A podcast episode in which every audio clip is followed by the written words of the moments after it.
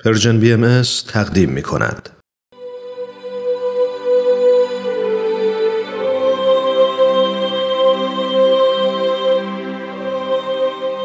سر آشکار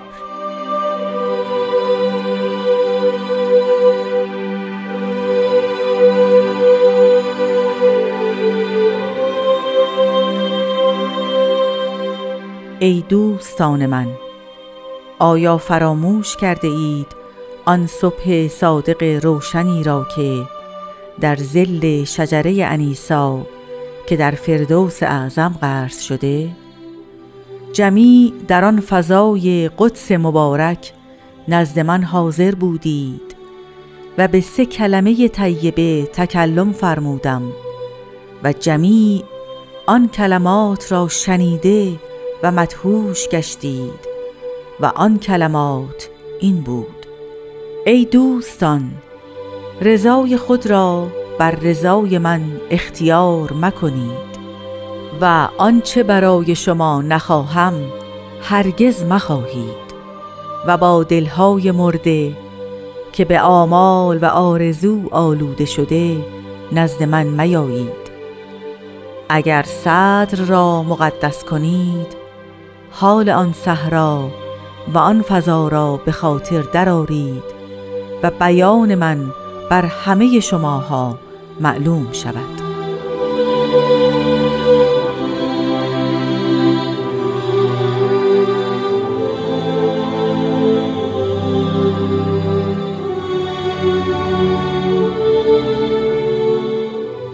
دوستان عزیز شنوندگان محترم وقت شما به خیر این قسمت دیگری از مجموعه سر آشکاره که همراه با جناب خورسندی عزیز تقدیم حضورتون میشه. برنامه که به مرور کوتاهی به فرازهای کلمات مبارکه مکنونه فارسی می‌پردازه.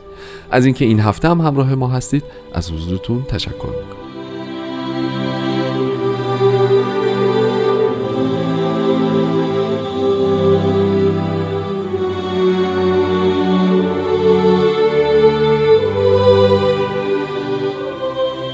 جناب خورسندی وقتتون بخیر. خیلی خوش آمد.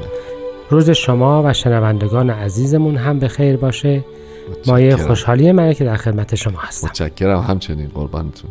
خب ما این فراز از کلمات مبارکه مکنونه رو شنیدیم که با ای دوستان من شروع میشه و طبق معمول پر از عبارات ترکیبات جالب و جذابی که می‌خوایم خواهش بکنیم شما محبت بفرمایید و قدری در موردش با ما صحبت بکنید.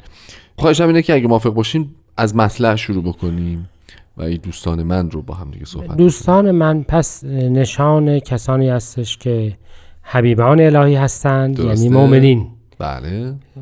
پس این قطعه هم مثل قطعه قبلی در خطاب اولیش به مؤمنین به دیانت جدید می باشد درست. خب ما در یک صبح صادق روشن داریم. در زل شجره انیسا هم هستیم تو فردوس اعظم هم هستیم. با آموخته هایی که از شما یاد گرفتم آیا اشاره داره به همون باغ بهشتی؟ بعد به این ترتیب تفسیرش بکنیم که عبارت از دیانت جدید باشه. با فراموش کردن آیا فراموش کرده اید؟ آه. و این معنایش واقعا همون هست که فراموش کرده یعنی استفهامی هست که نشانی است که متاسفانه بله فراموش کردید. حضرت عبدالبها می‌فهمند صبح صادق روشن ظهور حضرت باب هستند. ظهور حضرت باب. پس راجع به اتفاقی صحبت میفرمایند که در ظهور حضرت باب اتفاق افتاده. بله. یعنی مؤمنین به ایشان به سابقه دیانت بابیشان به سابقه دیانت قبلشان عهدی را بسته بودند. یعنی مؤمنین حضرت باب مؤمنینی که الان در حضور بله مؤمنین بابی. بله. و نه فقط مؤمنین بابی بله. همه مؤمنین همه ادیان وقتی که ایمان به خداوند و به پیامبر را اعلام می کنند عهدی رو میبندند. این معنای عهد تو ادیان مختلفه ذکر شده. درست. پس صبح صادق روشن ظهور حضرت بابه. درسته؟ اون عهد چه بوده؟ حضرت عبدالفاین عهد عهد ایمان به ظهور بعدیه. عهد ایمان و عهد پیگیری حقیقته. عهد این است که طالب رایحه طیبه باشیم. پس یاد میارن یک صبح صادق روشن. یعنی یاد بیارید که در ظهور حضرت باب شما یک عهدی رو بستید. بله. این عهد رو در دیانت اسلام بهش میگن عهد عالم زر. یعنی می‌فهمند که در همه موجودات در مقابل خداوند حقیقتشون حاضر بودند قبل از به دنیا آمدن. بله. و خداوند گفت الستو به ربکم آیا خداوند شما نیستم؟ بله. آنها گفتند بله هستی خداوند ما. و به این ترتیب فطرتا وجود خداوند را همه موجودات قبول کردند حضرت بها عبدالبها می‌فهمند که این یادآوری روحانی است. تأکیدشان که اینها حضور حضور روحانی است. به خاطر این هست که مبادا ما فکر بکنیم که بحث تناسخ در میان است. چرا که یکی از اصلی ترین استدلال های کسانی که به تناسخ معتقدند این است که ما چیزهایی را یاد میاریم یا در وجود قبلی خودمان کارهایی را کردیم و تجربه کردیم. بله. همین می‌فهمند که این یاد آوردن یک یادآوری روحانی است. ابدا ربطی به جسمانیات ندارد. ما در دوره قبلی جایی وجود نداشتیم که بخوایم با کسی عهدی ببندیم. خب میشه در مورد شجره انیسا هم بفرمایید. بله شجره انیسا درختی است خوشبو. بله. ظاهرا مثلا فکر کنید مثل رازیانه. باش. خب یا حداقل بعضی از فرهنگ های اینجوری معنا کردند. اما در ترجمه انگلیسی شجره حیات است.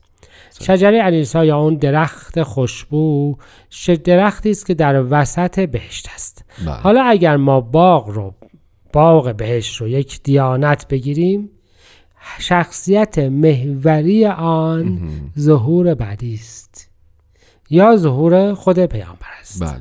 حالا هر جور که نگاهش بکنید.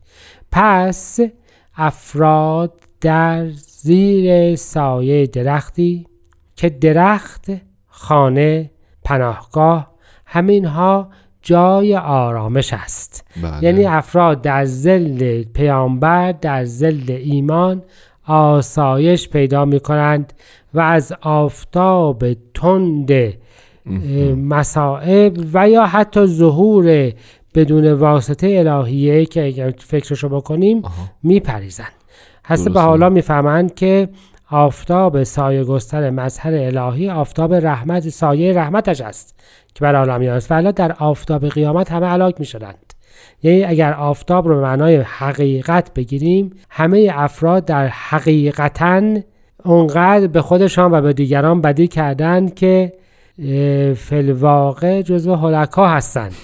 اون رحمت الهی است که اونها را در پناه می‌گیره و در زل شجره قرار می‌گیرند و عهدی را بسته بودند. ببخشید یه سالی اینها همه داره در فردوس اعظم اتفاق میفته اینا داره همه در یه فضای روحانی اتفاق میفته که مطلب ظاهریش ظهور قبلی است که پیامبرش از مؤمنین عهد گرفته بود که به ظهور بعد مؤمن بشوند.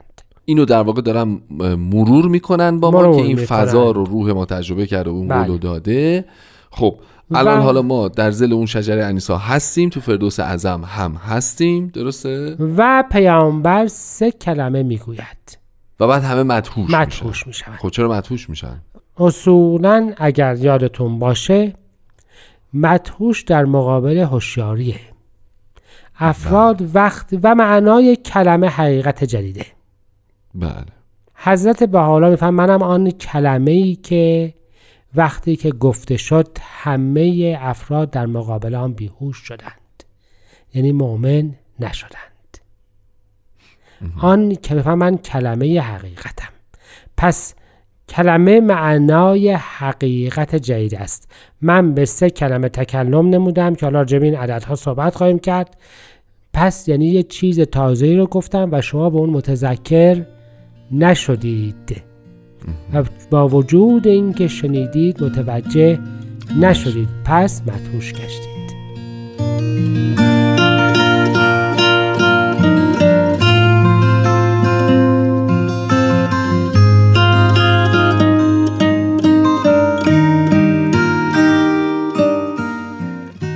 خب شنوندگان عزیز همچنان با برنامه سراشکار همراه هستید و در خدمت جناب خورسندی هستید. خب قربان ما قبل از اینکه ادامه بدیم و راجع به اون سه کلمه صحبت بکنیم یه سوال اینجا پیش میاد. اونم این هستش که خب اگر که مدهوش شدن هست در واقع یعنی اینکه همونطور که فرمودید مقابل این حقیقت حقیقت درک نشده. خب اگر درک نشده که منجر به مدهوش شدن شده پس چطور در ابتدای همین کلمات مکنونه مخاطب رو ای دوستان خطاب می‌کنن؟ یعنی ای مؤمنین ای مؤمنین من. خب ببینید معنای این که درک نشده یعنی یک طبقه یک سطحی از حیات روحانی پیدا نشده. نشده. اما معناش این نیستش که افراد به کلی از ایمان هم خارج شدند.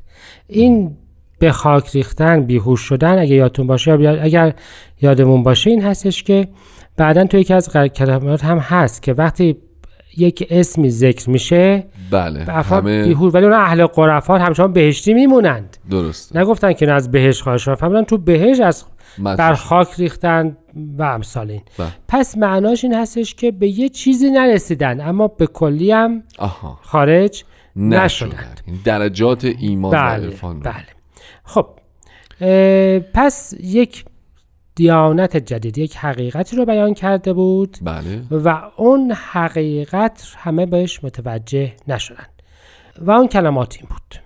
درسته. سه, کلمه رو ذکر می‌کنن که من سه کلمه شدم بهش و شما تقریبا هم یه چیزه. رضای خود را بر رضای من اختیار نکنید, اون چرا برای شما نمی‌خواهم. نخواهید و با آرزو پیش من نیایید. پس ببینید به یک معنا شما حضرت بهاءالله میفرمایند که بن ظهور قبل یا چیزی که عهد اصلی دیانت قبلی بود بله. این بود که شما به نوعی وجود خودتون رو در مقابل وجود مظهر الهی فراموش بکنید. بله. رضای خودتون رو در مقابل رضای او فراموش, فراموش بکنید.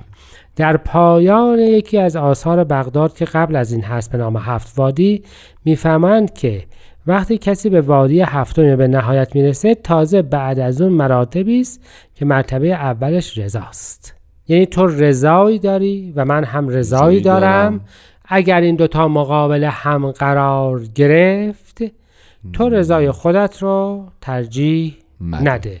مثلا تو کلمات مبارکه مکنونه عربی می‌فهمن که تو طلا دوست داری و من دوست دارم تو از این چیزا پاک باشی.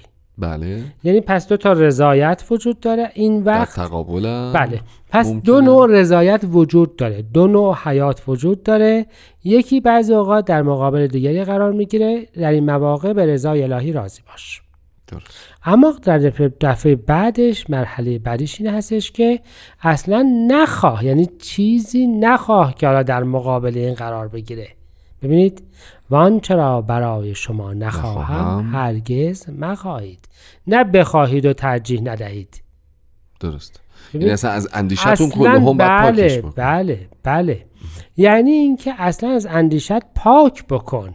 نه مثلا بگی من طلا رو دوست دارم ولی حالا چون حضرت به حالا فرمودن دنبالش نمیرم. اصلا دیگه طلا رو دوست هم نداشته باش. اصلا رضایی و آن چرا برای شما نخواهم هرگز نخواهید این مرحله خیلی متفاوتیه با مرحله قبلی. رتبه خیلی بالاتریه. پس ممکنه افرادی به اون مرحله قبلی نرسند بله. و مدهوش بشن.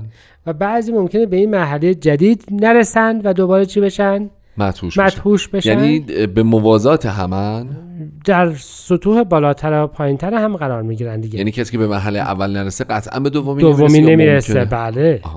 کسی که حاضر نیست رضای الهی رو به رضای خودش ترجیح بده قطعا دیگه رضای خودش اصلا از بین نمی‌بره.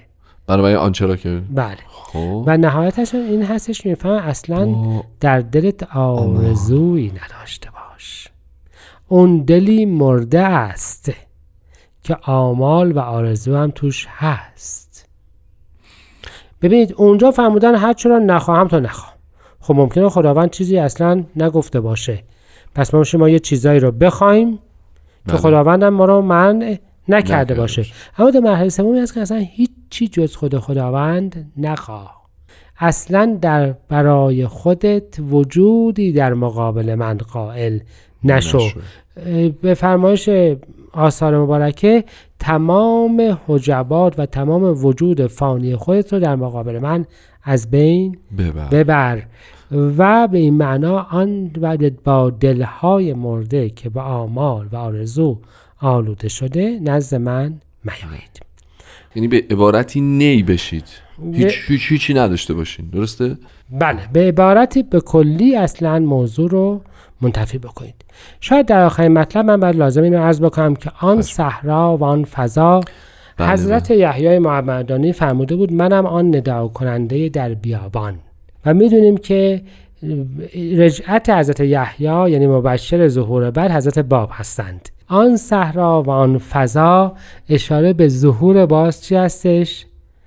حضرت باب هست. یعنی بن تعلیم حضرت باب این بود که در مقابل منی از الله اصلا وجودی برای خودتون قائل بله نباشید. و متاسفانه البته افراد به کامل به این متذکر نیست. نبودند. اقلا در دوره بغداد قبل از اینکه تربیت ظهور جدید اونها رو به این مرتبه برسونه. بسیاری خیلی ممنونم. خسته نباشید. وقتمون به پایان رسیده. از شنوندگان عزیزم تشکر می‌کنیم و خدا حافظی دعوت می‌کنیم که برنامه ما رو در پادکست های فارسی زبان دنبال بکنن. اگه ایزه بدین از صفحه خودمون و پارسا فنایان تهیه کننده برنامه از دوستان تشکر کنیم و همه رو به خدای بزرگ بسپاریم. تا هفته آینده و برنامه دیگه خدا نگهدارتون باشه.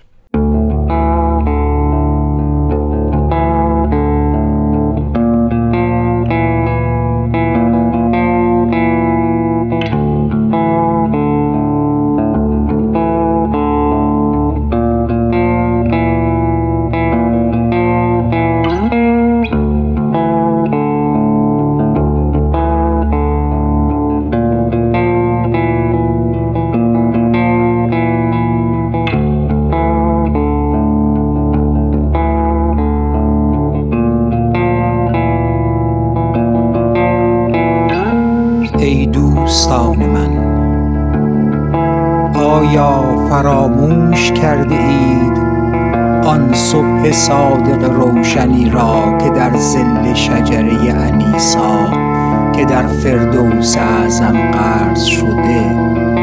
جمی در آن فضای قدس مبارک نزد من حاضر بودید. و به سه کلمه طیبه تکلم فرمودم و جمی آن کلمات را شنیده و مدهوش گشتید.